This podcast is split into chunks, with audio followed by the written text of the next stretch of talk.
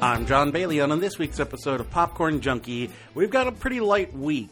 Uh, all that came out in theaters wide was a horror movie called The Possession of Hannah Grace. And then I took my the rest of my week to see a new movie at my local art house theater, uh, the Swedish film Border, plus the latest Pokemon animated movie, which came out uh, via Fathom Events. And then I took some time to check out the Gauntlet from MST3K on Netflix.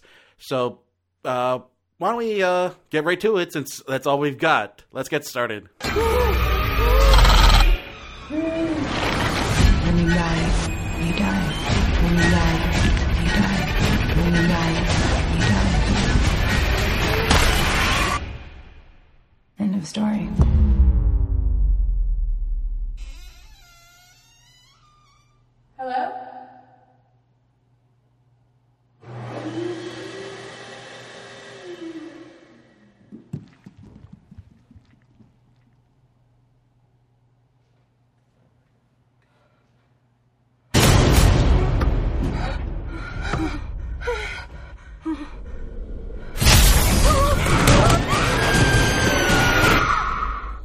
I had no idea this was coming out. I had never heard of this movie until I checked the schedule.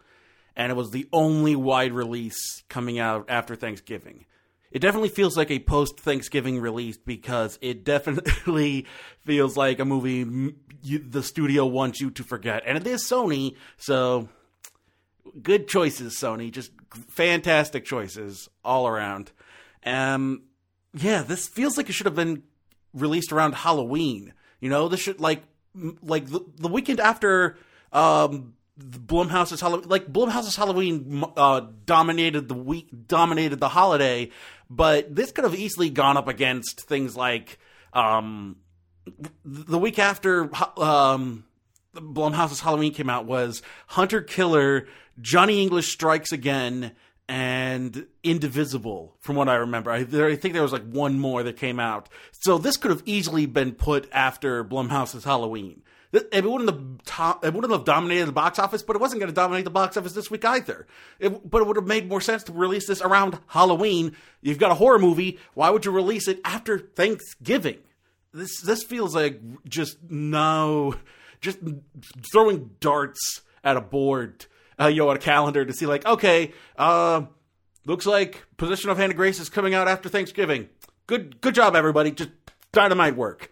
Uh, um, so yeah, what we've got here is a re- a very bad attempt at an exorcism movie or a, you know a possession movie. Not even a full on exorcism movie. They start with exorcism uh, iconography. It starts as an exorcism movie, but then it just becomes a demon possession movie, and it's just not good. It is it is so inept and un un uh, incapable of doing anything right by the genre.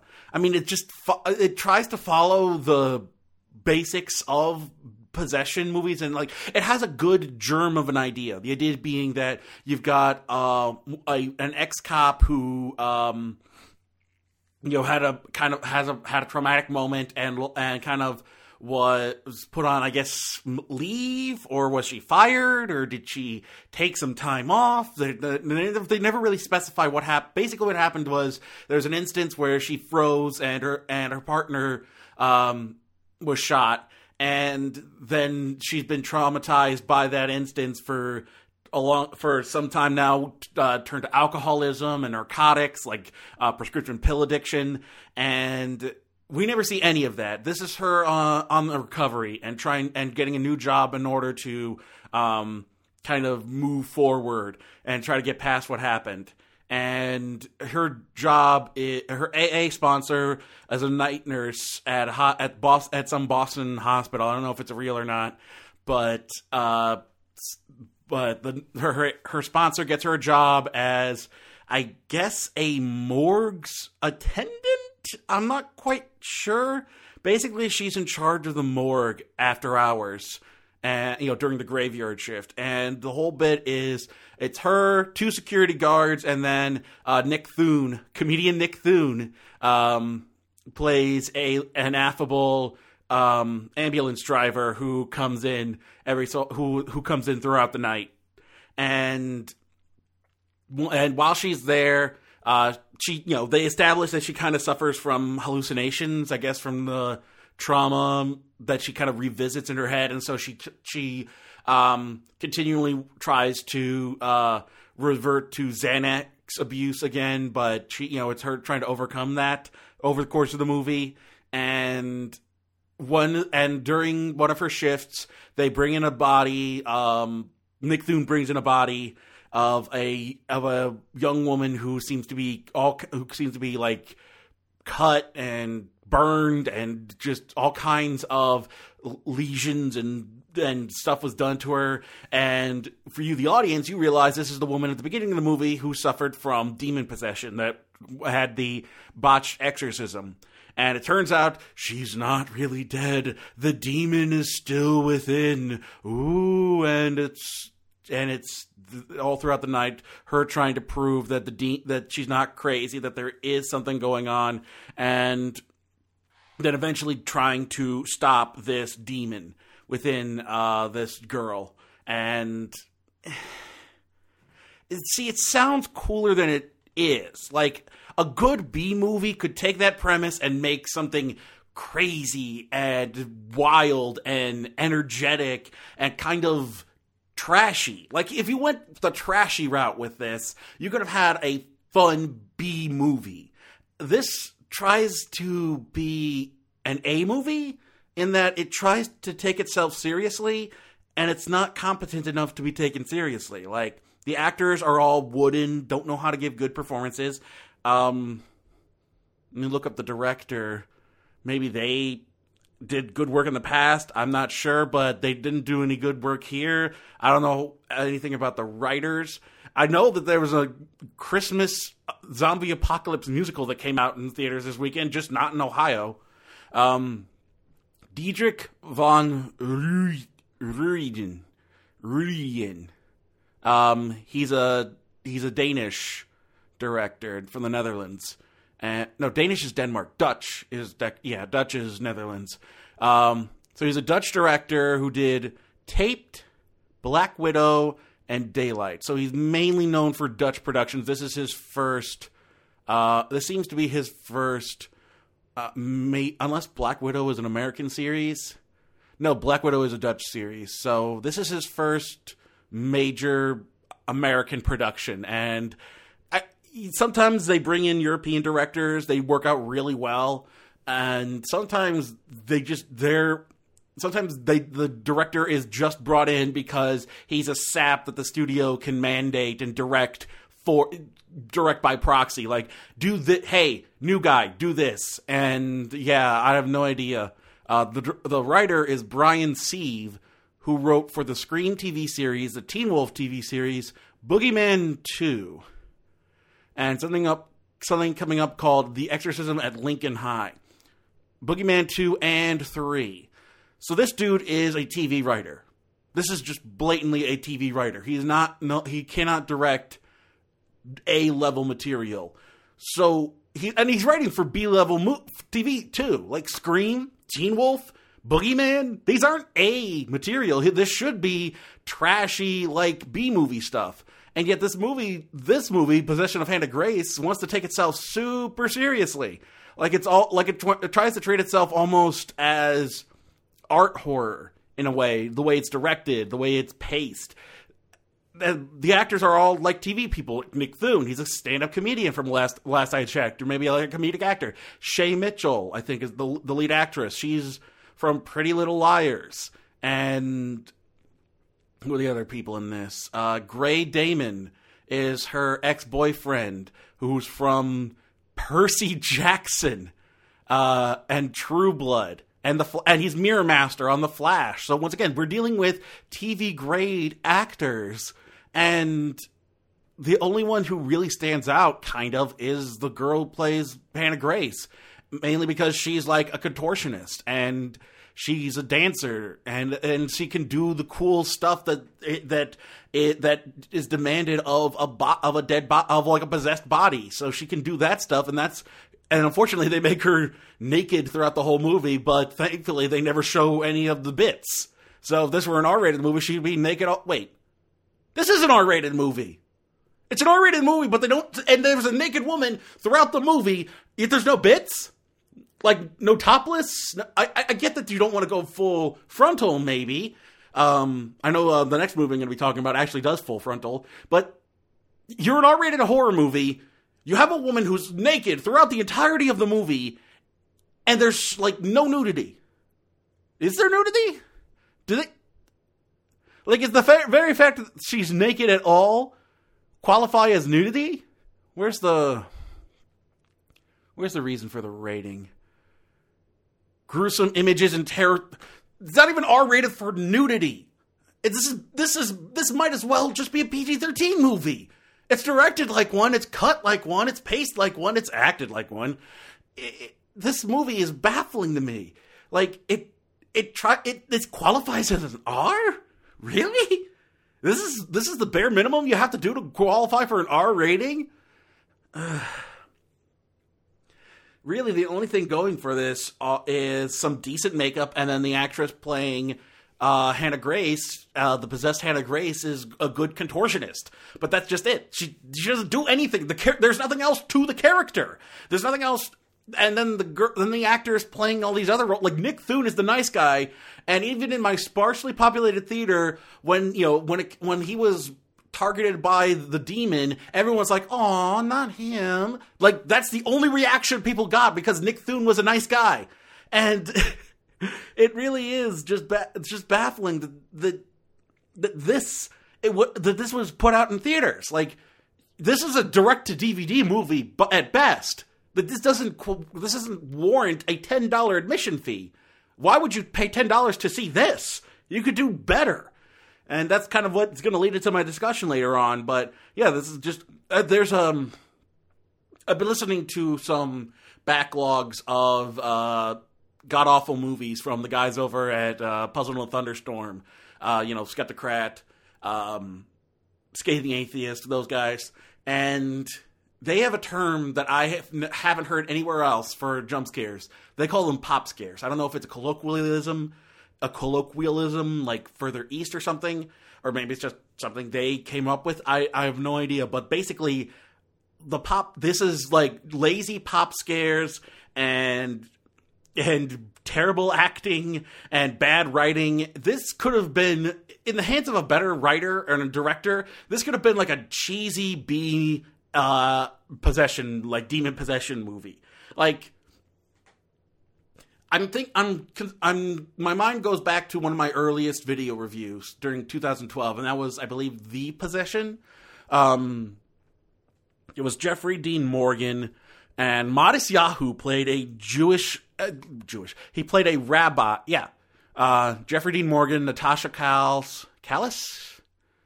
Calis, Natasha Calis, Kyra Sedgwick, and then Matisyahu played a a rabbi who did the exorcism, and it was of a Jewish demon from a um, from a from a what's it called box. Um, they don't list it in the IMDb description, but basically there's like a a demon, a demonic uh, Jewish uh, puzzle box thing that uh, takes possession. Dybbuk box, I think. Um, people can people can correct me and, and you know you can send me let me know in the, uh, through the email. Uh, let me know if I'm right or wrong. But it was interesting.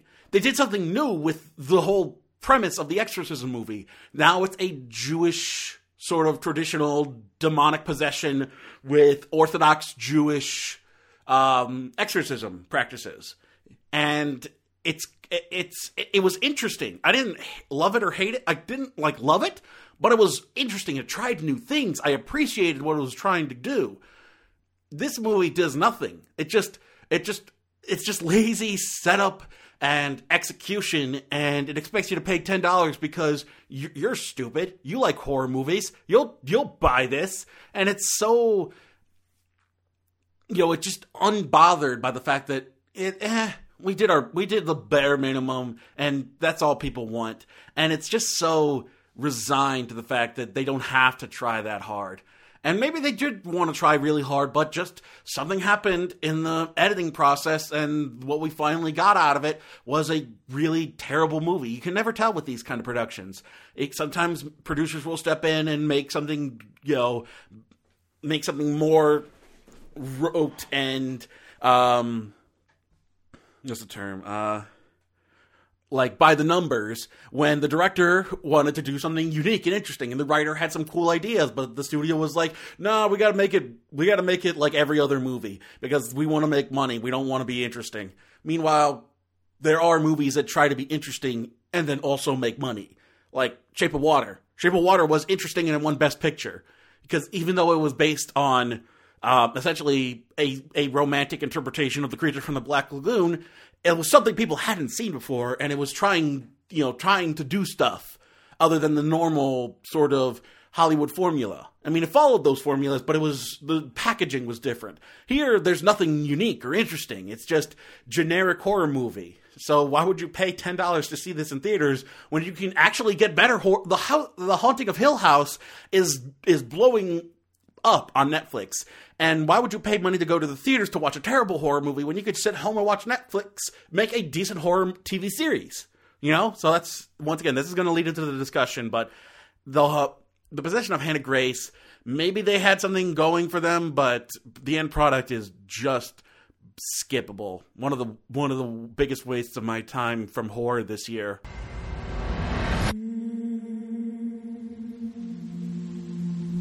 Du ska inte lyssna för mycket på vad människor säger. I hela mitt liv så har ingenting.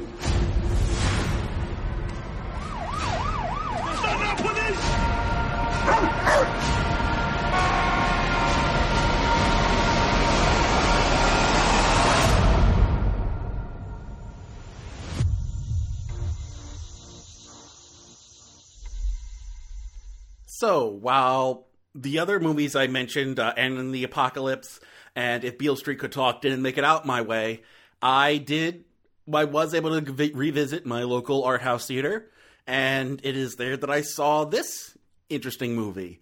It is from the writer of um, Let the Right One In, and from the director of I didn't recognize his name, Ali Abbasi, known mainly for Shelley, M for Marcus, and um, that's it. Shelley and M for Marcus. When M for Marcus is a short, so this is his second um director. You know, this is his second movie as a director, and he co-wrote this with um based on the short story Glint uh, from John I Ajvide Lind, Lind, Lindqvist. Um, but Ali Abbasi co-wrote this with Isabella Eklöf, Eckliff, and the and the short story writer as well. So this was uh, the short story writer, the director, and uh, the and the writer of uh, Let the Right One In. It's neat.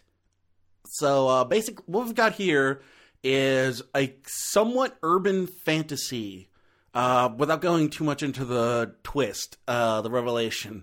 Bas- what we've got here are two sort of almost Neanderthal, troglodytic hu- uh, human characters, um, or humanoidian characters. One is a wo- one is a sort of one is a woman played by Ava Melander, um, and one is a guy, and one is played by Eero Milonoff. And uh, Eero, his his character is very creepy and off-putting, but you get why um, the main character is into him. And that's the thing. You look at the actors playing these roles; they're they're they're love they're lovely people. They're they're good looking people. Like uh, Ava Melander is from several Swedish productions, and you and she's a bit and she's kind of uh, she's got a look about her. The um, I'm trying to think of who a good comparison would be. Um, it's not it's not bringing uh, kind of Nicole Kidman, a bit of Nicole Kidman, and then Eero Milonoff is he kind of looks like Biff from Back to the Future. Uh, so he so he's kind of a also kind of looks like Justin McElroy a bit. Like if Justin McElroy went full Hollywood. So he's a Finnish actor, and he's you know these, these aren't these aren't hideous people, but the with the makeup you couldn't tell. You, they almost the makeup is so so well applied that you couldn't tell where what part was the actor and what part was the makeup. But and they, you've got these they they, they look like Neanderthals. They look like the Geico. They look like they're trying to sell you uh, insurance from Geico. But uh, basically, you've got a main character Tina who works for Border Patrol in uh cust- you know she's a customs officer works in border patrol and she, her ma- her main thing is that she can smell feelings and they they go into why that is as the movie goes along but she works for customs and she's able to pinpoint when people are hiding something. So she like her first get in the movie like her first uh um catch in the movie is a is a teenager trying to smuggle in liquor. And then eventually it leads into her trying to her bring in her catching a um a child pornographer uh like smuggler. He, he child pornography smuggler. And eventually because she's able to catch him she is brought in by the police to into the investigation to find out where these uh where you know how because since she was able to pinpoint this porno- child pornography smuggler then maybe she can help find the the ring and bring in bring down this ch- this child pornography ring that's happening locally. And meanwhile she's kind of in this not really relationship but like almost cohabitation with this uh dog breeder and uh dog show um like uh, like uh, owners like he takes his he has rottweilers that he takes to dog shows and he doesn't really care much for her you almost get the feeling that he's going like he's get has a side relationship and that they're more, that they're more like roommates than have than an actual relationship and Tina's kind of you know Tina's feeling she's you know she's always getting side eyed by people. People call her ugly and everything, and they they don't never really they they, they always kind of judge her. So she's always kind of felt left out. And it's through meeting Vor Vore Vor um Eero's character, who is much more uh, Neanderthalic looking than her. She's just kind of off putting. He's like a full on ne- like like knuckle dragging uh ne- like caveman looking guy, and he kind of introduces to her what is going on, like why she had, why she is who she is, why she looks the way she does, why she never, why she never fits in, and they have this wild, like passionate romance. And then as things go about, things are never quite the way they seem, and it's very morally gray. And it's, you know, you're never quite sure what to think about everything that's going on. But, you know, you do see this character, Tina, is the moral center of this whole story where she just wants to do the right thing and be a good person. And it's once she finds out all of these things that are going on it's her trying to deal with these sorts of these evils within the world and stop them and try to deal with all of these you know just, just, this darkness and try to be good in spite of that and try to stop it where she can.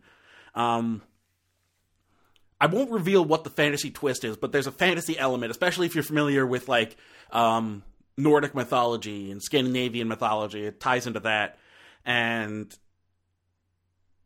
yeah, it, it also deals into issues of like cultural genocide um, in that regard. Uh, it's really deep, and without revealing the twist, I don't want to give it too much away, but it doesn't shy away from real world issues where it's like here are these here's this um, culture that that the that the mainstream society nearly wiped out in order to uh, civilize them, as it were. And then you've got all of these sorts of criminal activities going on, but you know it's hard to say whether or not you know where because sometimes it's done out of greed, sometimes it's done out of righteous vengeance, and you're never quite sure what to think of everything that's going on. And Tina's kind of left to deal with these problems and try to rise above it all and try to become a better person in spite of it. And I think that's what makes this movie work is that Tina is this moral center. She never wavers from her morality over the course of this movie. She always wants to be the be- she always wants to be a good person even with the evil that's surrounding her. And I think the twist kind of like it makes sense when it's revealed. And then it's it's a weird movie too. Like this one earns its R rating. Like whereas the other mo- whereas P- Possession of Hannah Grace feels like a PG-13 movie that doesn't qualify as an R. This one is like this one has a full-on like weird weird and off-putting sex scene between uh Tina and Vor, Vore. And it's it's a it's like a it's got the, all the trappings of a of like a Swedish thriller, like along the lines of the Millennium series, or um, you know th- those kinds of those kinds of movies. But it's also like a romance. It's got fantasy elements. It's like an urban fantasy in that regard, and it's a unique and interesting movie. I didn't love it. It's not like one of my favorite movies of the year so far. Like it's not going to make my list at all. Like even as an honorable mention but I appreciate this movie. This is going to be my pick. Whereas I forgot to mention it. Uh, Possession of Hannah Grace is by by far my uh, unpopped kernel. That's the one I say skip. It's the worst thing I saw this week. Whereas this is the best thing I saw this week, but it's a very lukewarm pick of the week.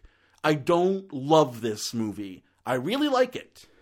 And if you get the chance to see it and you're up for something unique and interesting and mature and complex, I highly recommend this. This is a very well put together movie, and um, I'm re- I'm I'm interested to see if Ali Abbasi makes it like that's a director I could see making the transition over to Hollywood and directing like a thriller or going like the David Fincher route and or maybe going maybe going the romance route. Maybe he directs a uh, romantic novel adaptation or something.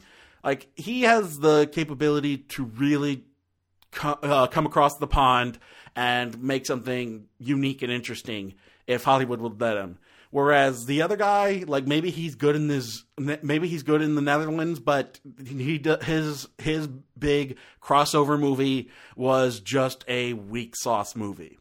So if you get the chance, really check out Border. Like maybe look, check out your local art house theaters, or maybe a major cineplex, like a giant cineplex. I know the um, big cineplexes that are like almost twenty screens will showcase indie movies as well.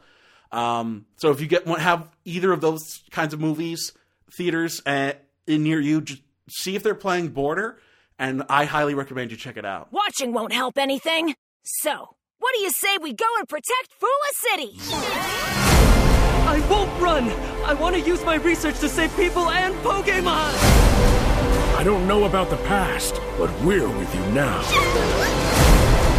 When you're with a Pokemon, it's like your muscles and your mind get a lot stronger. And that's called Pokemon Power!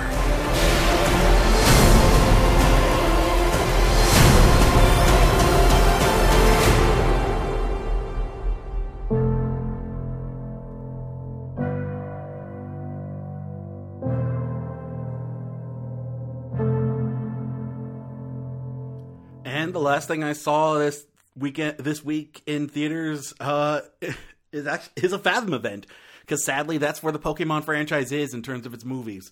Maybe Detective Pikachu will change that, and then the the animated movies will get more play. But I I remember when the phenomenon was huge, and the first five movies all made it to theaters without a problem. You know, after the third movie, they did start to come in limited releases but they still managed to make it to theaters in like theatrical runs. Whereas since uh, X and Y, and I think like b- before, uh, maybe they started with Pikachu, I choose Pokemon, I choose you. But yeah, most of the Pokemon movies now in theaters have to be through Fathom events because they're uh, they. I guess the audience just isn't there for uh, or the distribute maybe the distribution isn't there. Maybe uh, and then hopefully the Detective Pikachu movie will kind of highlight that hey, Warner Brothers can totally release this wide. It doesn't have to be a a, a niche release anymore because maybe the Detective Pikachu movie will prove that there- there's an audience for it and that they can they won't lose. Maybe there aren't losses, but I don't have the numbers from the Fathom events to back that up. At any rate, um, the newest Pokemon animated movie is called The Power of Us, and I'm seeing a lot of negativity from like Pokemon from the Pokemon community. They they're calling it one of the wor- lower end of the movies. I didn't mind it. I mean, writing wise, it's basic. It is even more basic than the last movie, sadly. But I think what they were trying to do is more admirable. Uh, the premise here is Ash uh, from Pokemon I Choose You, the rebooted, which is odd. Like, as soon as they got to Sun and Moon, instead of doing movies based in Alola, they went straight to rebooting the movie universe and making it entirely separate from the anime ser- TV series. Um, but yeah, following the events of Pokemon I Choose You, Ash and Pikachu are off on uh, on their own new adventure to this fictional city that runs on wind power thanks to Lugia. Like Lugia blessed them with high winds and they use wind turbines to power the city. And you've got a whole collection of characters from an older uncle to a little girl who claims to be the best Pokemon trainer in the world. And then you've got like this kind of almost pop idol looking teenage girl who is an ex runner who after an injury kind of kind of gave up on pursuing that as like as a as a passion uh who is who was recruited by her brother to catch him a pokemon specifically Eevee to tie into the new games that I've totally been playing uh ever since they came out. Anyway um then of course, then you've got an older woman who is revealed to have a a much darker past, but she is very anti Pokemon. She's like she hates being around Pokemon. She doesn't want Pokemon near her. And then as, over the course of the movie, she essentially becomes a cat lady with Pokemon. it's adorable. And then you've got a scientist who's uh, kind of who kind of is introverted and not very good at talking to people, but who's very integral to the to the plot of the movie and who's the other one? You've got the you've got the uncle character Callahan, who I actually kind of liked. Ash, um, Risa, who I who I thought would make a great companion for the rest of the movies. Um, you've got the scientist. You've got the old lady. Oh, and then you've got the mayor's daughter, who is tied into the to the um, legendary of the movie Zeraora, who has a very weird name. I do not like the name Zeraora. One, it sounds too close to Zoroark. It sounds like they should be related, but the also I like it's a great design. I think they could have done a better name. They could have gone with a better name. Um, I don't know. Like I know legendaries are supposed to have iconic mass, uh, you know, just all all encompassing names. Arceus, Mewtwo, Mew and Mewtwo. Mean, Mew and Mewtwo are simplistic, but Articuno, Zapdos, Moltres, uh, Raikou, Entei, Ho-Oh, Lugia, Palkia, Dialga, Giratina, Zeraora. Uh, like it's weird and like it sounds weird in my mouth. It sounds like you're always going to mispronounce. You're. It sounds like even when you pronounce it right, you're mispronouncing it. But yeah, th- as far as writing goes, the legendaries are superfluous to the plot. Like Lugia shows up at the very end to do a Deus Ex Machina, even though like the whole tease of the movie is that this is about Lugia and its and its um connection to the city. You think it in a good movie like this would have been more like Pokemon Heroes, where the legendaries are tied into the plot of the movie. But no, those legendaries are here to remind you that hey, remember the Ul- Ultra Sun and Moon games? You still playing those kids? And then the rest of the stuff is tying into Let's Go Pikachu and Eevee, where it's like, hey, check out the new games. I mean, um, Jello Apocalypse kind of called this out for uh, Hoopa and the Legend of the Ring uh, and, the, and the Legend of the Rings or something like that, or the Clash of Ages. Clash of Ages, that's what it is. And that is a massive Pokemon battle of legendary Pokemon to showcase, um, Al, Al, um, I think it was Alpha, uh, pr- the primal forms of Groudon and Kyogre from the Alpha Ruby Omega Sapphire games, um, or is Alpha Sapphire Omega Ruby, whatever the case. Um, it really is sadly a weaker on the side of the writing, but it makes like the plot and story aren't great, but the characters are what kept me interested. Risa, I think, was a, a cute, a cute character who had a decent arc. Not a not an amazing arc. None of the arcs are amazing. They're kind of predictable, but I liked where they. I liked the characters themselves, even though the writing was not the best. Like Callahan, I loved him in the movie just because he's a very affable, you know, guy who was like, "Ha ha!" I, you know, he he's showboating to impress his niece, and then when it does the, and then thankfully the liar revealed thing gets out of the way so that they can move on, and then he can grow as a character, and he does so by befriending a Sudowoodo. And I love what him and him and Sudowoodo made me love Sudowoodo as a Pokemon even more. I think Sudowoodo is probably like my third favorite Pokemon, following um, Charizard and Sawsbuck. Because deer, I'm a I'm a deer kid. If my favorite movie of all time being Bambi didn't give that away, um, but yeah, it's sadly the the stuff with the legendaries and the stuff and, the, and a lot of the showcases going on feel like they're trying to tie into the games. It's like, hey, Ultra Sun and Moon are still out, and also we've got Let's Go Pikachu and Eevee. Check this stuff out.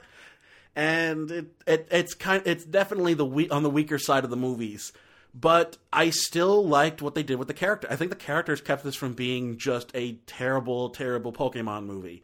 Where I feel like the worst for me are still the the Ruby Sapphire Advanced Generation uh, Pokemon Advanced movies. Those are the ones I never want to see again. Aside from Lucario and the Mystery of Mew, none of those I want to see again. And some, and then of course the black and white movies are all they're all just you know skippable. The entire black white anime was a mistake. they could have done so much better with that, and yet they didn't. Um, yeah, uh, as far as this goes, I I still think Pokemon I Choose You is better written, but I think this has some great characters in it. I think it's not as bad as people are you know, like people are laying into it because it's not good. But I think there's good parts in it that keep it from being terrible, and namely the and namely the good parts being the characters. I like I like the mayor's daughter. I like her like her her and Zeraora are cute and Ash is Ash is solid. I think he and Risa have great chemistry. They could have e- they could easily make her a companion for the movie franchise. I'm surprised they didn't bring back any of his companions from the last movie. I, just, I guess it's just he's going to be like Bond now. He's got, he's got new companions every movie, and I th- feel like that's a mistake. I feel like he, they should establish he has friends continuing on this journey. He's not just making new friends every movie. I feel like he should have a consistent you know group like he always does you know? That's when he's at his that's why he's that's why it's the anime works so well is because he's always got that group of friends whatever in whatever region he goes to.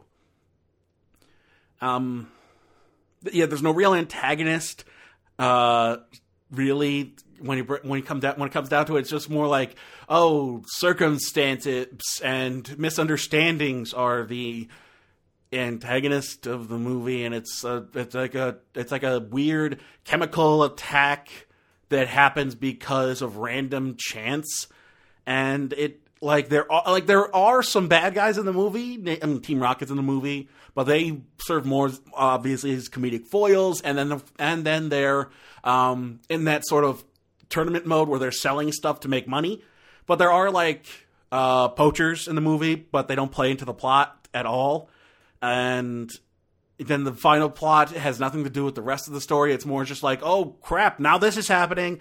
It feels very ill defined. And I think that's the biggest problem. There's also like this weird sub there's like this weird side character throughout the movie and then and then they finally reveal who it is at the end. It's like the dumbest thing ever. It's like, oh hey, kids like the YouTubes, here's like a Pokemon YouTuber, and he looks like a weird luchador, I guess, or something. And then when they reveal who it is at the end, it's like, okay, now I have more questions. It's so poorly thought out, sadly. And yeah, it's so it's so weird. Like it definitely. I feel like if they weren't being mandated, I, it almost feels like they were being mandated by Nintendo or Game Freak to be like, "Hey, talk about the new stuff. Talk about the new stuff. Feature Eevee." Feature Eevee, and then there's this new legendary. Make sure that you're featuring them so they remember to go to GameStop to download it through Mystery Gift. It's it, uh, like if, if they threw in Meltan in the movie, that would have that would have clinched it. That would have been like, okay, okay, guys, uh, yeah, thanks a lot, way to go, guys. Yep, yep. Buy our hey, buy the games, buy the games, buy the games. Have you bought the games yet? Go buy the games. Like that's the thing. The Pokemon movies have been able to feature the legendaries and the best of the Pokemon movies do it in a way that they don't make it feel like a giant commercial. The best, you know, like I feel like the uh, the Power of One, the Pokemon to the 2000, um, was a great example of that. You know, uh, obviously, um, uh, Spell of the Unknown and Lucario and the Mystery of Mew are the be- are perfect examples of that. And like Lucario isn't even a legendary, but they you know they sh- they're really showcasing um, that Pokemon as a, you know as a, as like the as like the as like their icon of Generation Four, and the best the Pokemon movies are able to take the legendaries, tell an interesting and unique story, and not make it feel like a commercial for the games. And here, this feels like a commercial. It's a solid commercial with interesting character. Like it's a decent commercial with interesting characters, but yeah, it's not it's not something to write home about either. It's not the worst thing I saw this weekend, thankfully, but it's sadly, you know, it sadly shows that maybe the Detective Pikachu can give this like a like a booster shot. You know, this can be like a nice shot in the arm of like, oh right, we could do good things. So we'll see later next year. But yeah. I just hope that the Pokemon anime movies can kind of spring back from this, you know? Salutations, ladies and gentlemen. It's the Popcorn Junkie here for a little Netflix and chat. All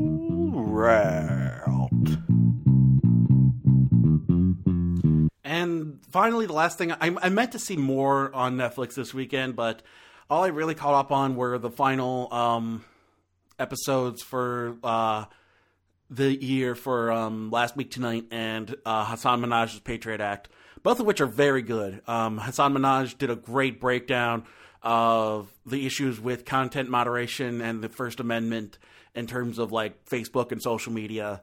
He he he really is one of the best um, to come out of the Daily Show. Uh, I still haven't caught up. Like Comedy Central stopped putting the Daily Show on Hulu, so I have no means to really catch up on it unless I sign up for TV or something, or I try to use their god awful website. But the uh, out of the ones to spin off from the Daily Show, I feel like Colbert Report um, was probably the first great success, and then like I haven't watched Full Frontal. I have no idea if it's any good, but uh, Last Week Tonight is probably the front runner for like the best out of all of them, just because the writing and the coverage and whatnot. It is so on on point and well researched and well executed. And then I think Hasan Minhaj's Patriot Act is kind of like the little brother who's like, I can do that too, you guys. And he does, and he's and he's pretty good, and he's unique, and he, but he's also kind of awkward and like still trying to feel comfortable. Like he got hand me down clothes from John Oliver and Colbert. um, I think it's better than uh, nothing against uh, Michelle Wolf, but I think her show was sadly just very poorly written and executed.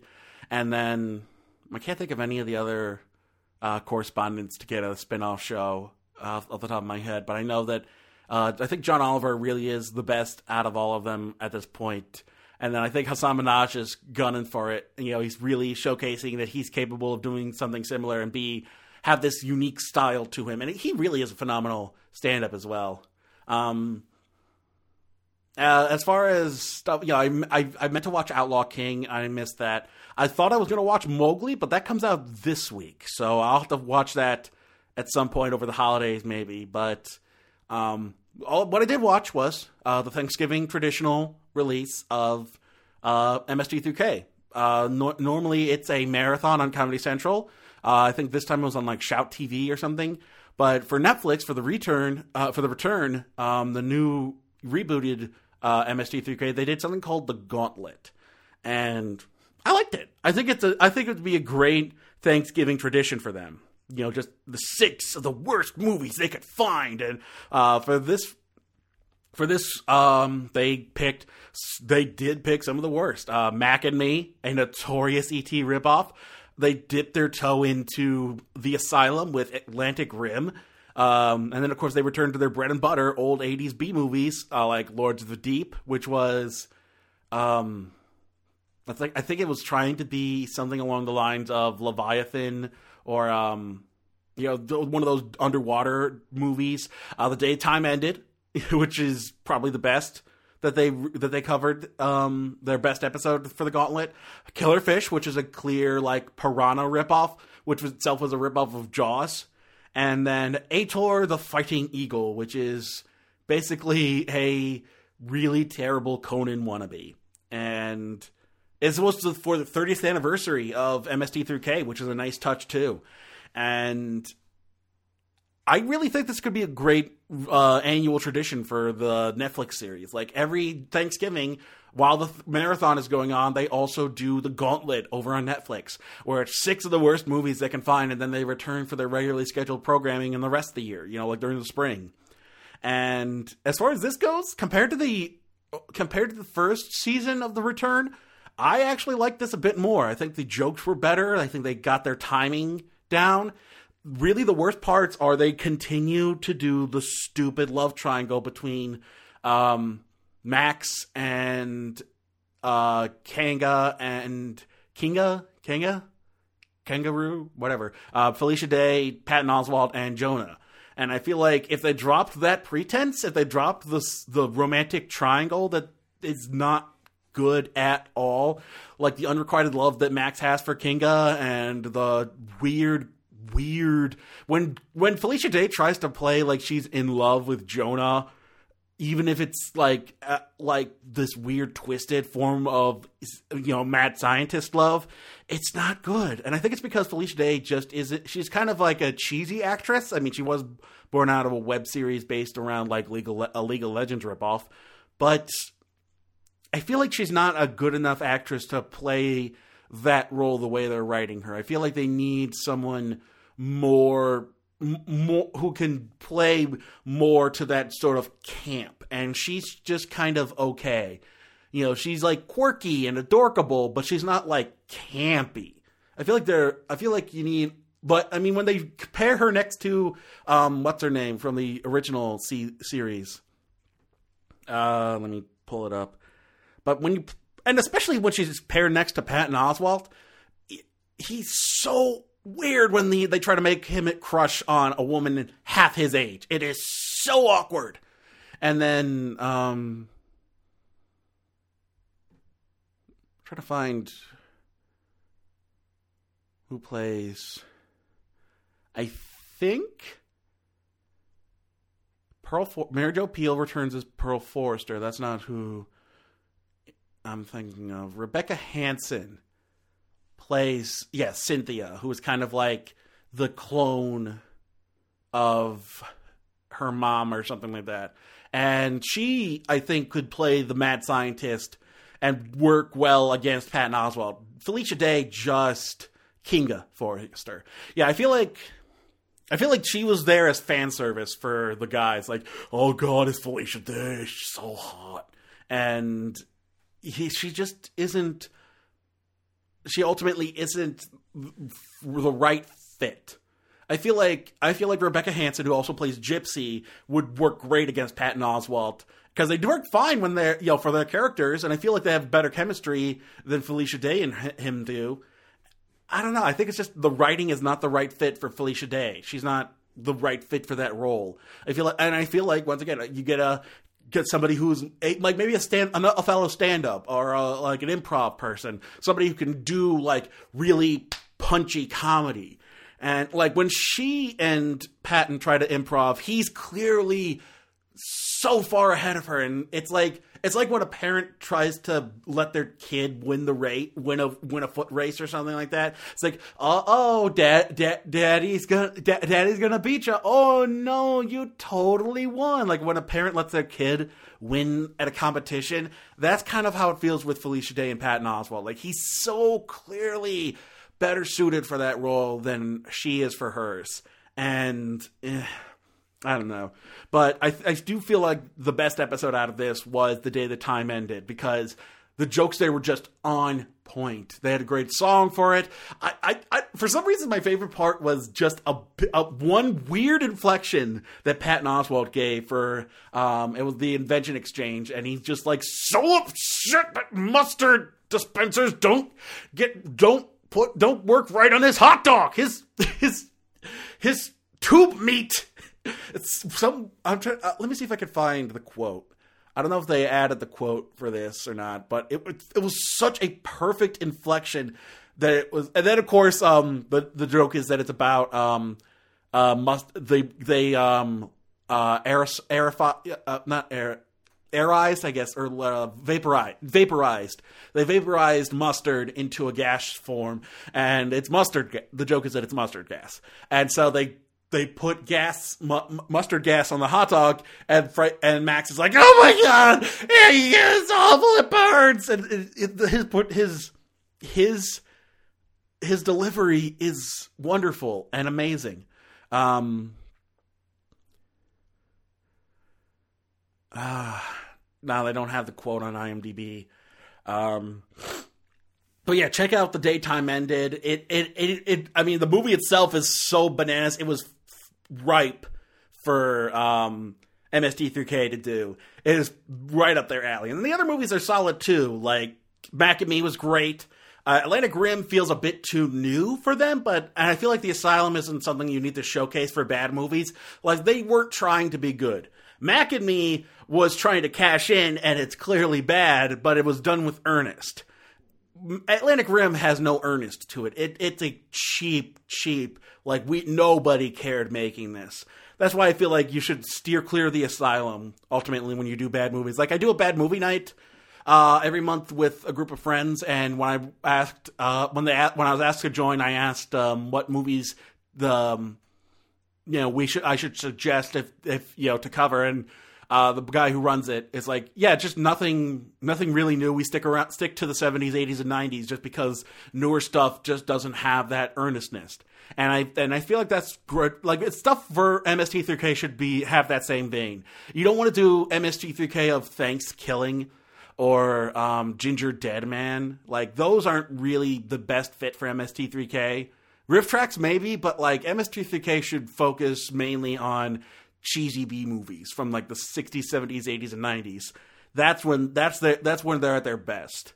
And yeah, it and that's why the rest of the stuff is great. Me, good. Lords of the Deep, solid. Daytime Ended, perfect. Killer Fish, solid. And then Ator the Fighting Eagle.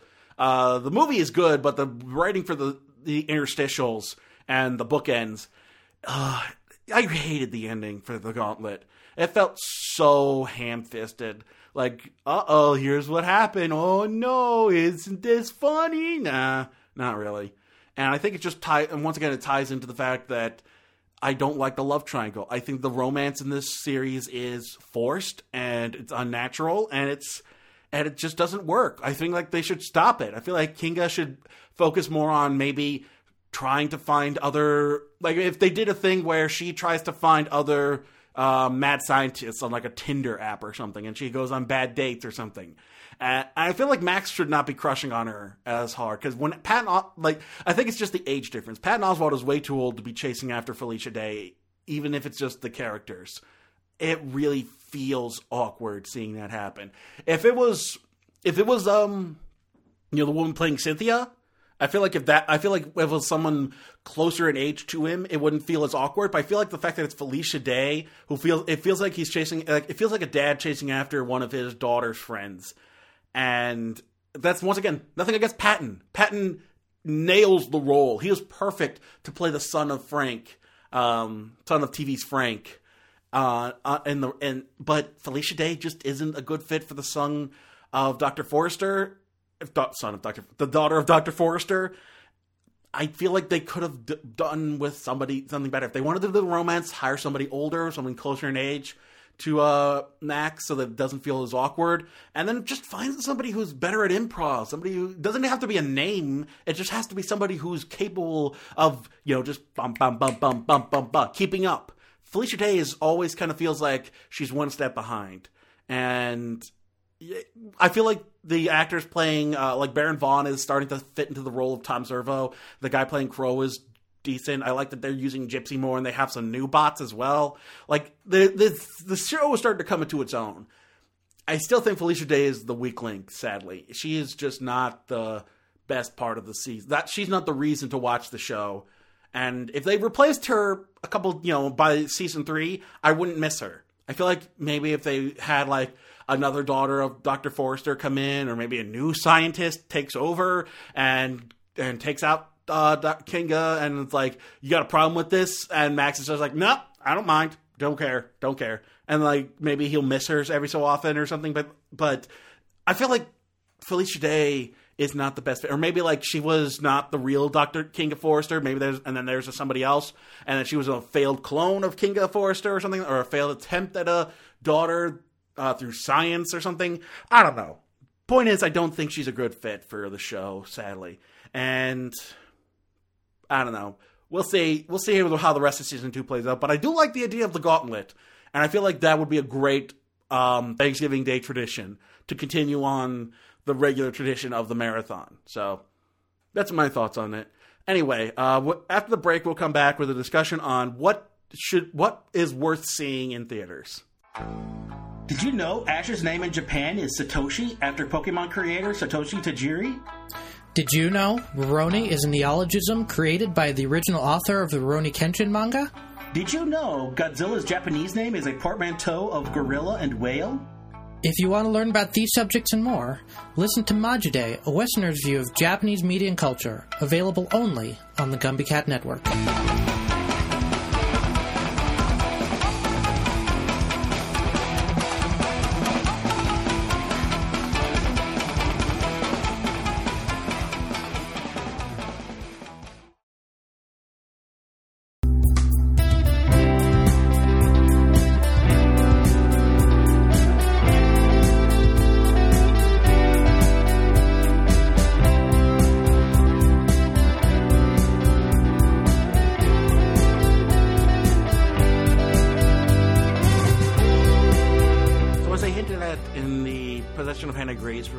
Episode is going to be dealing with what movies should you see in theaters and should be seen in theaters. Um, ideally, like th- this shouldn't be too much of an issue. And the whole thing with this is that I'm not trying to make it sound like theater should be some elitist sort of thing where only certain movies get to be seen in theaters. I get the. Here's the thing obviously tentpole movies and blockbusters are going to be seen in theaters. Big budget uh, dramas or um, uh, you know big uh, you know the award season pushers and the big franchisees. Yeah, those are going to be theatrically released. Action adventure movies, things that you know showcase like big spectacle, that obviously should be seen on the big screen.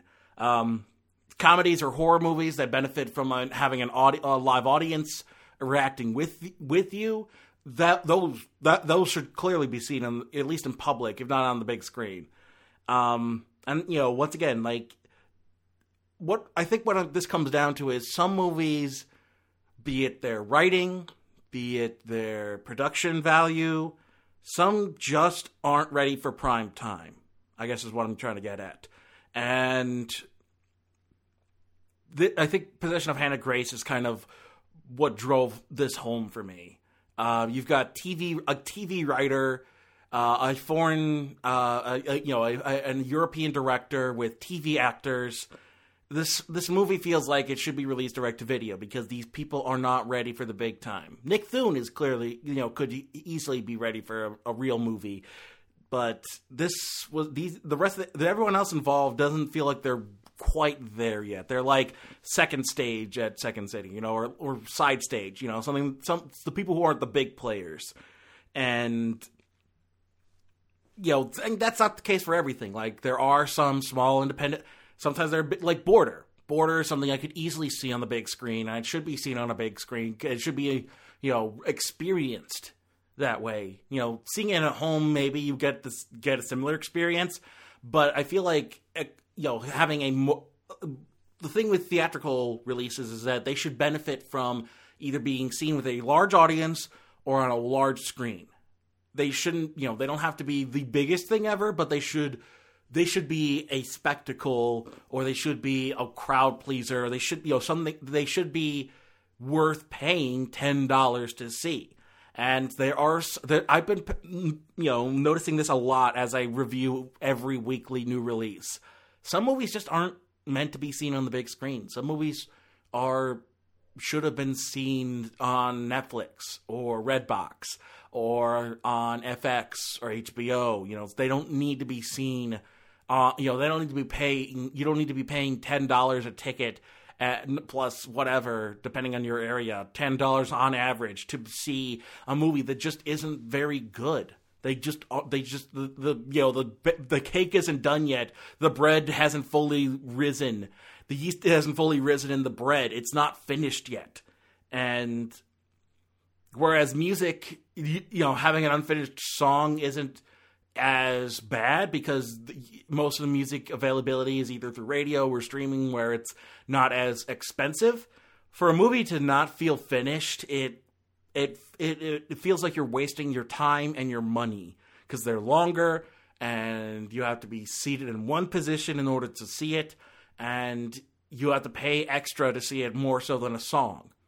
So this isn't to dislike indie cinema or you know art house cinema, things that are not as big as Hollywood movies. Because there are even some, like I said, the possession of Hannah Grace was from Sony Pictures. This was a big, this was a big studio release, and for them to release a subpar product is very, is you know is very telling. That's why I think some movies, and that's the thing with the without before theaters were the way to go they were the only outlet then came television so some things could were better made for television and then now you have streaming and when there are better options on hulu and amazon and netflix than what's in the theaters then hollywood studios need to up their game if they want to release something theatrically if they expect audiences to pay 10 bucks on average to see their product then they need to make sure that product is worth paying that much to see. And I think what it stems down to is that writing is a very underappreciated and un- and very undervalued uh, uh, art form in Hollywood. And I think uh, in a lot of media and comics as well and TV, when the writing is great, everybody praises it. Everybody acknowledges good writing but they don't acknowledge that we should elevate all the writing. Like we praise our great writers, but we should also be acknowledging like, oh, this is really good. These are this is what we should be doing. This should be the good should be the average.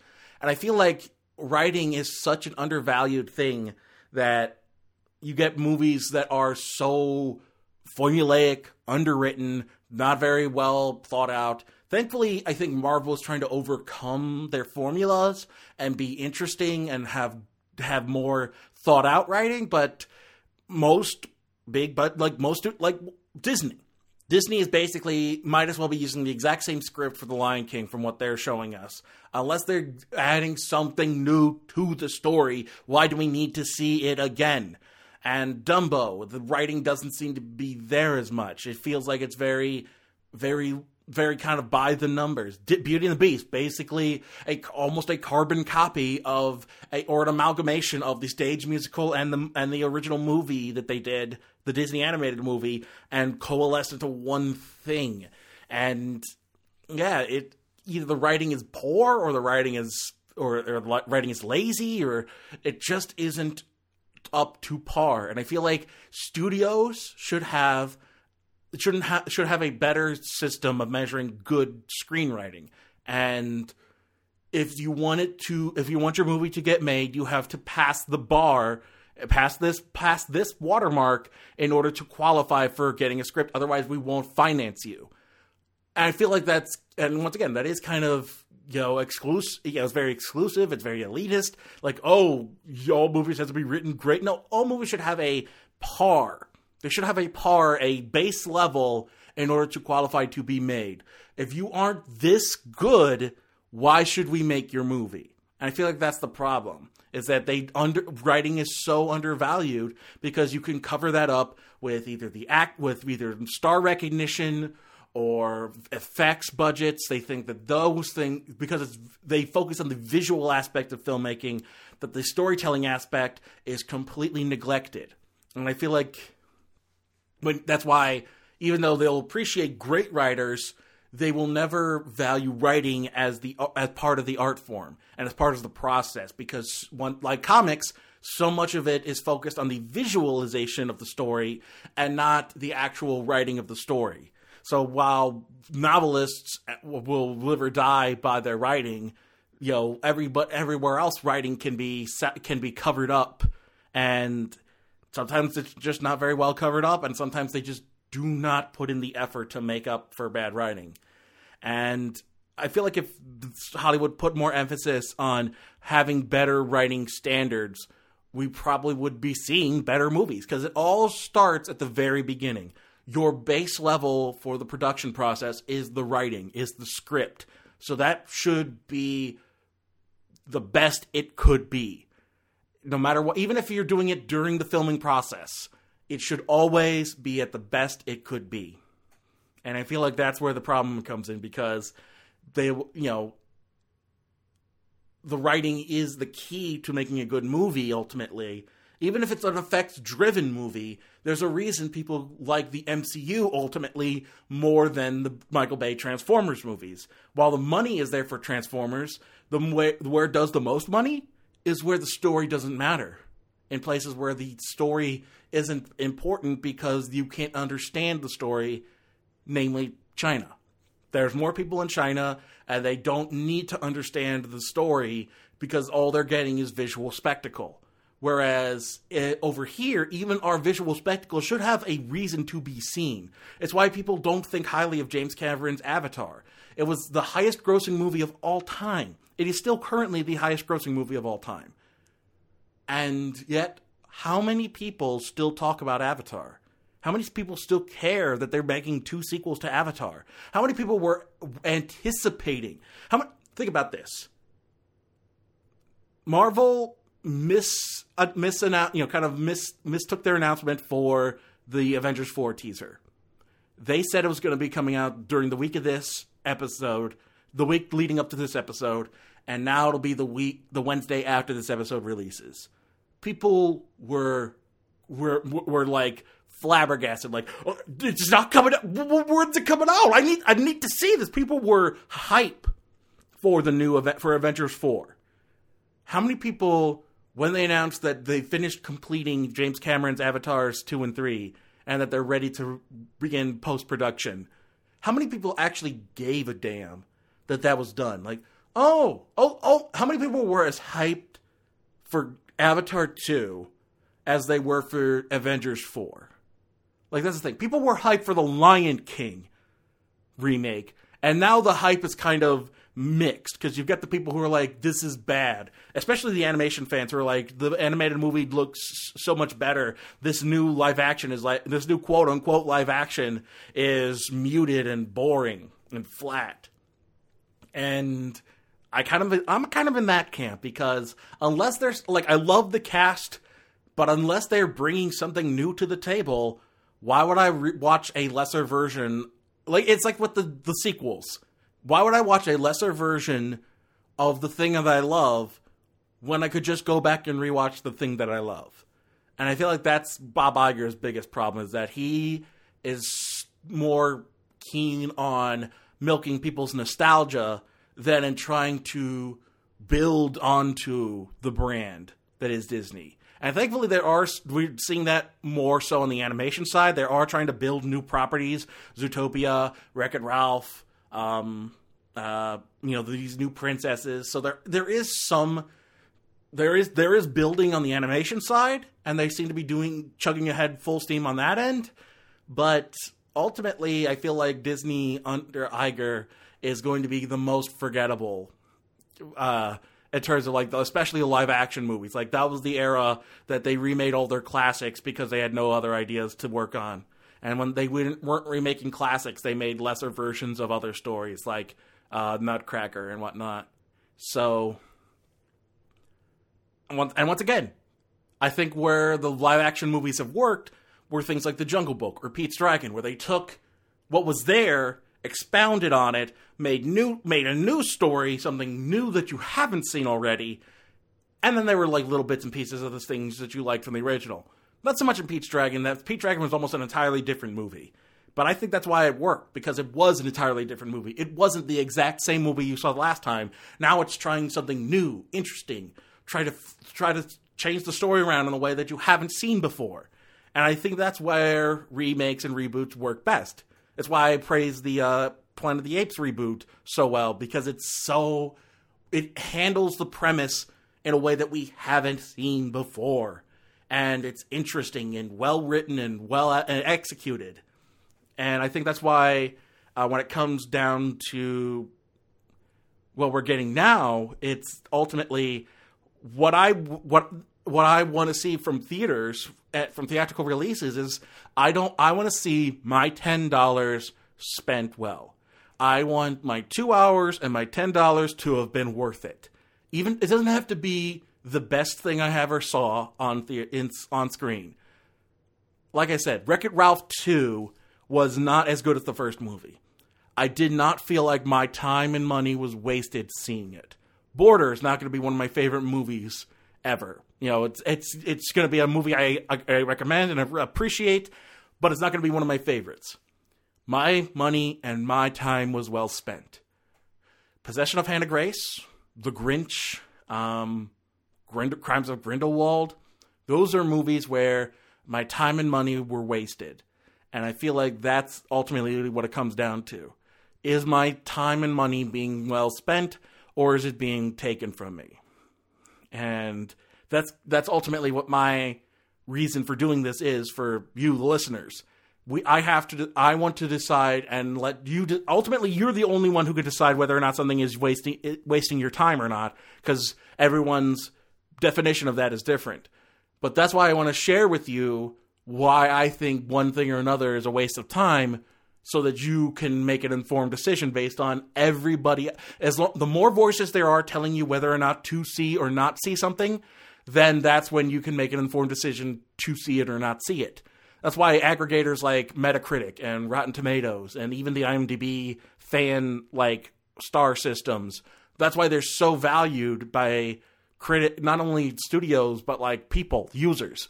That seeing what other people think, whether it's users or critics or people, you know, just people within the industry on Twitter, seeing people talk about something and hearing what their thoughts are informs your decision on whether or not to see something if you haven't decided already. If you saw the trailer and were down for it, then you're then hearing good things or bad things will dissuade will either persuade you to keep going forward or dissuade you into ignoring it. Whereas if Whereas with some, and then ultimately, then you can decide once you've seen it if that was worth worth your time and your money. And for me, things like Possession of Hannah Grace aren't worth my time or money. Like if it was, they definitely aren't worth my time. But it, but if I saw it on Redbox or Netflix, I would be more forgiving because oh yeah, this is a very weak Netflix movie. Like like it shouldn't I shouldn't have been paid I shouldn't have paid ten dollars to see this by itself. This should have been included in my ten dollars every month to Netflix. And I think that's what ultimately what it comes down to. When if your writing is not ready for the big screen, you should not be you should not be you, your movie should not be shown to a wide audience. And I know that comes off as very elitist. I acknowledge that, but ultimately if we want theater going the theater going experience to be better, to be worth paying to see, we need to ensure that the movies that we're paying to see are worth seeing. If you're showing me things that I could that uh, that are worse than what I could see for free or as part of the packages I pay for stuff at home, then why are you wasting my time? We have so many outlets for media now. If you you have to be competing with Netflix, Amazon, Hulu, as well as all of the various TV channels and every other studio out there, your A game, everything should either be your A or B game. They should be your be- the best that you can offer. And if you and if it's not, and even if it's not the best thing, if you think people will like it, otherwise, why would you? Why would you just throw something out? Why would you just dump something into theaters? And uh, uh, that's that's the part I don't get. Like, why would you be contractually obligated to release something in theaters, like like that um that really bad movie that uh Billy Bob Thornton did, where Amber Heard and Johnny Depp were still in a relationship when they made it, and now it's really awkward to try and watch. Um, London Fields. Like, if that, why would you release that to theaters when you could just put it in, onto Redbox, put it into the direct-to-video bin at Walmart? And, you know, it's one five for five at Walmart. That's where it belongs. It should not be. I sh- people should not be paying ten dollars to see that in theaters. It's not worth it. And I don't know. I, I I feel like there's just this weird obligation to just dump whatever you've got into theaters when some things just aren't worth seeing in theaters. And clear, I mean that's the thing. This weekend has shown that you don't need new releases every single week. Sometimes it's good to take a break. Sometimes it's good to have, if you've just had a major weekend, just have a a you know just have a new release. Where have a weekend with no new releases. Take the time to recoup, keep keep keep gaining, keep you know keeping keep ro- raking in the gains for from the last weekend, and then once people have seen, once people have taken the time to see those, then you can move on to the new stuff. So I, I guess that's the thing. It's like not every weekend needs a new release, and there are all these outlets for. Like that's the thing. Next week I'm gonna I'm, I'm gonna try to see Andy Serkis's Mowgli. I assumed that was gonna come out in theaters. I would not be surprised if it's better than some of the stuff I will be seeing. I have been seeing in theaters, and yet it's be- had to be released through Netflix because that's oh, that's the that was the person who paid to release it. So we'll wait and see and how that how well that turned out. Um, how it compares to the live action Jungle Book that Disney did, and you know how how it handles the story. But for what it's worth, I, that's why I appreciate the double toasted model. Korey Coleman had you know, I don't know if it was initially his idea, but you know, he always kind of showcased the non traditional rating system: full price, matinee, rental, and then the the extents the extensions from that, better than sex and some old BS and whatnot. Is this worth paying full price, matinee price, or should you rent it? Though, though having those descriptors says volumes more than a number rating. Because there are plenty of movies that have low number ratings that you could easily pay to see through if you for renting just because it's so bad. But there are some movies with high ratings that you probably won't want to pay full price to see. So that's why I ver- I value their system so well so much. It's so unique, and I know that there are probably other people who have similar systems like that, but it's perfect. It's a perfect way to describe movies as a commodity. How much should you pay to see this movie? Is this movie worth paying to see for such and such price? I'm trying to think of how to end this discussion, but yeah, well, what comes down to is that studios need to up their game if they want uh, us to pay, continue to pay money seeing stuff in theaters. Because if we got better stuff at home, why? What we should just you know take keep our money and stay home. You know, do do better. You know, make better stuff. And once again, there's uh, writing is always undervalued. So you need to keep. You, you almost need a new standard of like, here's we aren't going to pay money for a subpar script. It doesn't matter who's attached to it. Doesn't matter what if we don't if if we if this comes across our desk, we read it and we don't like it and we need the we need such and such thing. I, I feel like they should have I they have that process already, but it's skewed. Like it's like we there's still they still there's still stuff coming through that that's really weak scripts that they think they can overcome with other stuff, and I feel like that should be the problem. That should be the the you know the the kibosh. They that's where they should put the kibosh on. Like doesn't matter how much money we put into this with the actors or the effects. Is the story any good? Would I watch this movie? And ultimately, I think that's what it should come down to. Oh well. Um, so with that in mind, uh, let's take a look back at the week that was in this week's box office report. And now the popcorn junkie checks in with this week's box office report. Most of the stuff stayed the same this week. Uh, there were only some minor changes. Um, like only a couple of things were thrown off by the by one of the new by the only new release this weekend, and then everything else kind of stayed stagnant. This was not a very exciting weekend. Uh, so as we look, uh, last week's number seven, Robin Hood dropped out, um, and our new our newest release, The Possession of Hannah Grace, premiered at six, number seven with six point five million dollars, and had a extra little boost from the foreign markets, premiering at, oh, globally at ten point six million dollars on a nine point five million dollar budget. It doesn't matter how it doesn't matter how mu- how bad it does after this. It still made back its money. It's so cheap, and I think that's the problem with horror movies. They don't have to be good; they just have to be cheap.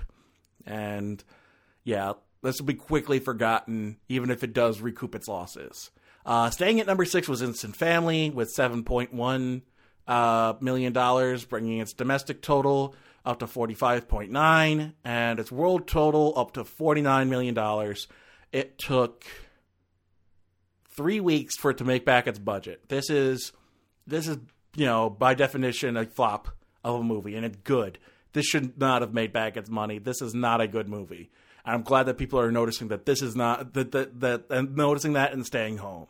Meanwhile, staying at number five, we've got Bohemian Rhapsody with 8.1 million, bringing its domestic gross up to 164 million, and its worldwide gross up to 500 and half a billion dollars for the Queen movie. So it doesn't matter how good it is or not. It as long as it's got Queen, that's what people want. You know. So maybe there's a better Queen movie down the line, but you know, people just love Queen. It's it's a it's it's a and it's hard to blame them. Meanwhile, staying at number four, Fantastic Beasts: The Crimes of Grind- Grindelwald brought in 11.2 million dollars, bringing its domestic gross up to 134 million, and its worldwide gross half a billion dollars as well, 519 million dollars. So it took two weeks fewer than Bohemian Rhapsody for, and I think that's just once again comes down to the fact that Harry Potter is still the phenomenon, and you know we're definitely going to get more of those. I just hope they get better because what we're getting now is very subpar, and especially when it's, it's coming from the creator herself, that's a really sad fact that that the movies are not any good anymore. That they're, that they're so bad, and that you almost need somebody else to come in and say, "Okay, look, you tell us what story you want to tell, and then we'll do it from there. We'll get actual screenwriters to do it from there because you clearly don't know what you're doing." Uh, meanwhile, something we had a bit of a switch up at the top spots. Uh, Creed dropped from number two to number three uh, with sixteen point eight million dollars, bringing its domestic gross up to eighty one million dollars, and its worldwide gross after two weeks up to ninety two million dollars. So it's just about made back its money. Good and good for it. It deserves it. Uh, we'll see uh, how well it does in the long run if it can hold on to that, or if it's gonna kind of trail behind the first Creed. But you know, so maybe I mean maybe it was just a bad weekend release for it because it came out against a couple of juggernauts. Um, so we'll see uh, how it plays out in the long run by the end of its run. Uh, no, uh, the switch up uh, brought Dr. Seuss's The Grinch from number three to number two with seventeen point seven million dollars as we lead into the holidays, and that brings its domestic gross up to two hundred three million dollars and its worldwide gross up to $268 million. This is clearly, Illusion is clearly more of an American phenomenon anymore. Uh, that's where all the money is coming in from them. And I think it's just because, I, ultimately, I think it's because of Christmas. Uh, as, as we head into the holiday season, uh, a story of the Grinch is a perfect holiday trip uh, for people to see. Even if the movie isn't any good, you know, it's still a, it's an easy pick for them. And staying at number one, Ralph Breaks the Internet, bringing in $27 $25.7 million this weekend. uh, bringing its domestic gross up to 119 million, and its worldwide gross after two weeks up to 206 million dollars. So it's still trailing behind the first movie, but it managed to make back its budget. We'll see if it can make back the marketing and whatnot.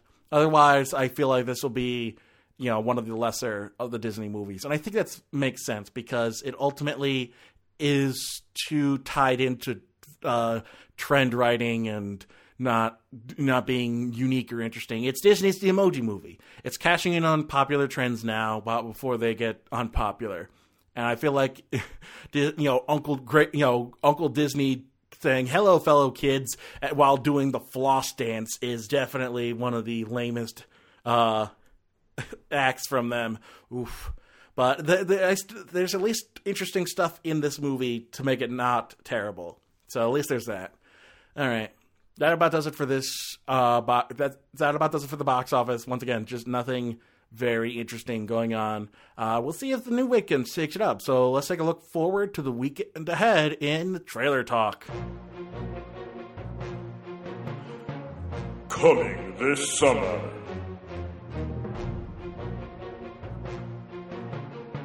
It's Trailer Talk. Rated R starts Friday. So I was checking the release schedule for uh, this coming weekend, and it turns out there aren't any scheduled wide releases. At least, uh, not according to my major uh, sources like the numbers. Um, yeah, everything seems to be opening in limited release. Mary Queen of Scots, uh, Ben is Back, Vox Lux, um, Divide and Conquer, the story of Roger Ailes, The Indivisibles, like so much of what's coming out this coming weekend. Shit, like there's a re-release of Schindler's List. I think that's the biggest thing. Um, so yeah, there. I can't really give a trailer talk because I don't know what all is going to be coming out in my area. I, I could, I could have, um, you know, Mary Queen of Scots or Vox Lux come out, uh, but the big releases aren't going to come until next week. That's when you got like Spider Man Into the Spider Verse and uh, let me see, uh, Mortal Engines and the Mule, the the Once Upon a Deadpool uh, th- re release. That PG thirteen Deadpool movie is coming out. Uh, Schindler's List 25th anniversary is like the biggest uh, thing coming out. Something called Great Great Great, but once again, I don't know what all will be coming to my area.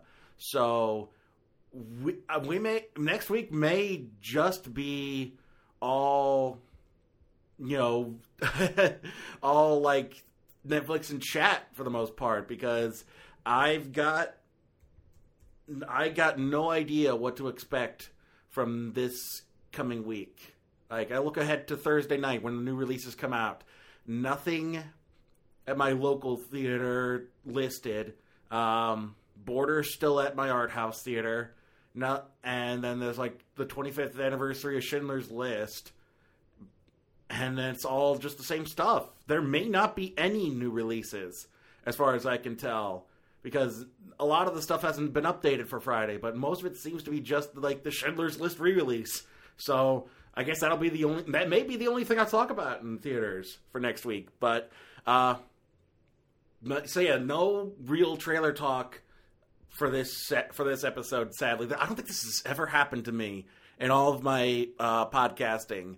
I don't think there's ever been a week where there were no wide releases.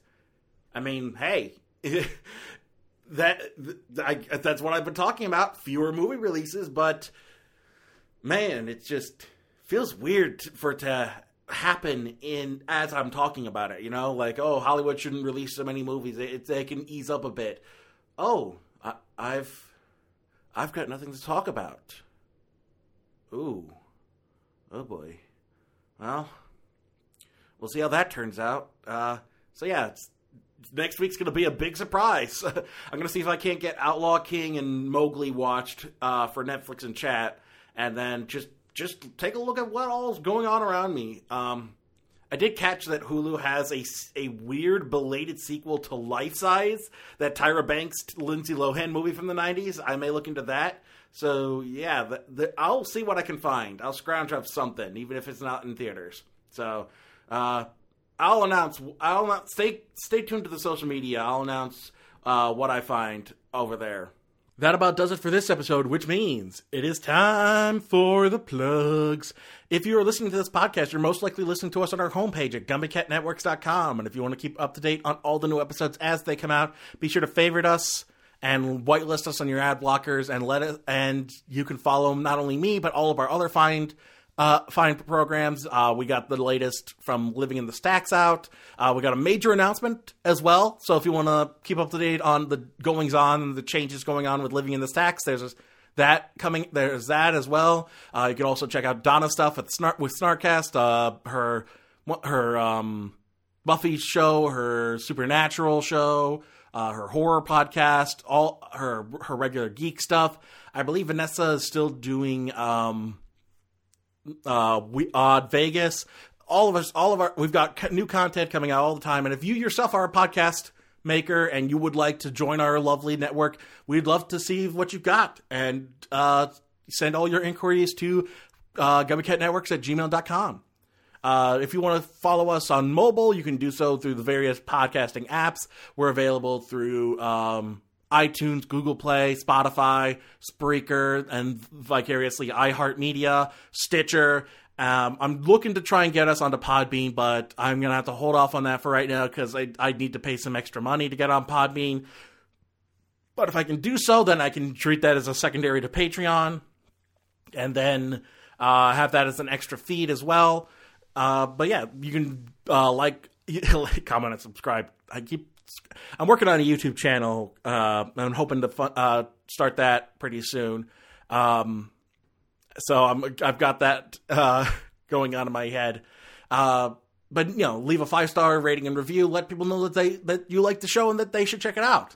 Uh, and you can also do that through our social media. Our social media home is at facebook.com slash popcorn junkie. That's where all the major announcements come, and that's where uh, that's where you'll see all the latest from me uh, when I announce new. Um, when I announce my like when I my newest reactions to stuff, when I'm about to see new releases, and when I'm about to do a munch along, things like that.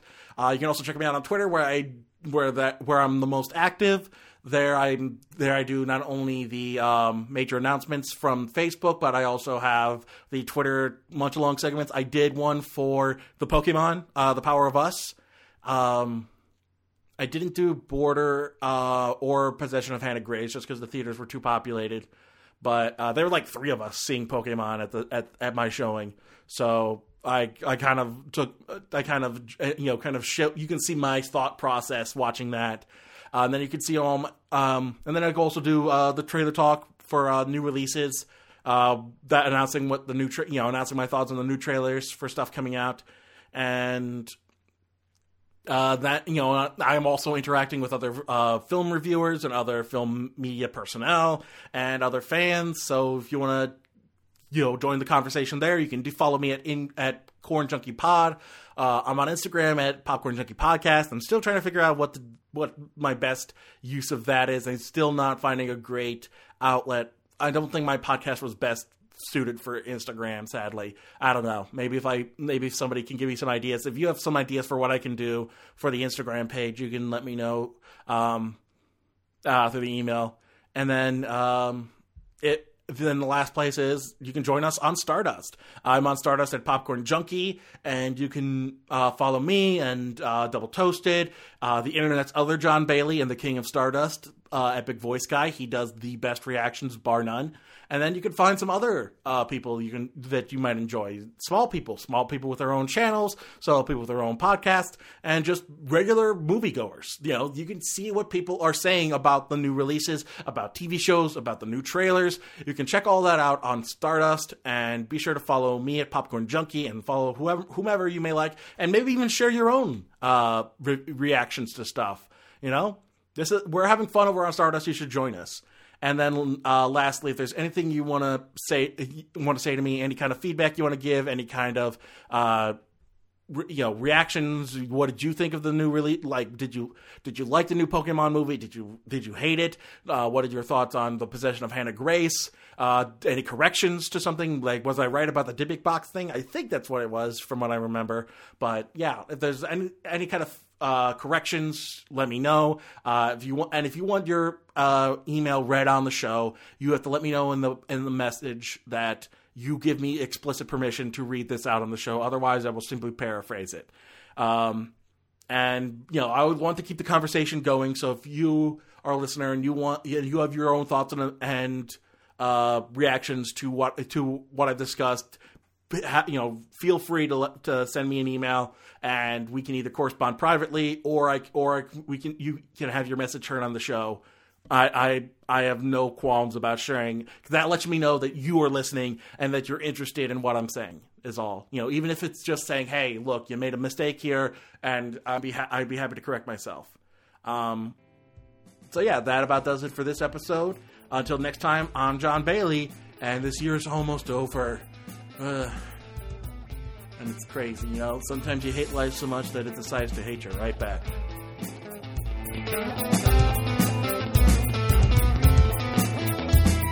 The theme song for Popcorn Junkie is Funky Popcorn by the M. Look up Funky Popcorn by the letter M on SoundCloud for more of their music. Artwork provided by Nafyo, N-A-F-Y-O. Look up nafyo.deviantart.com for more of his artwork.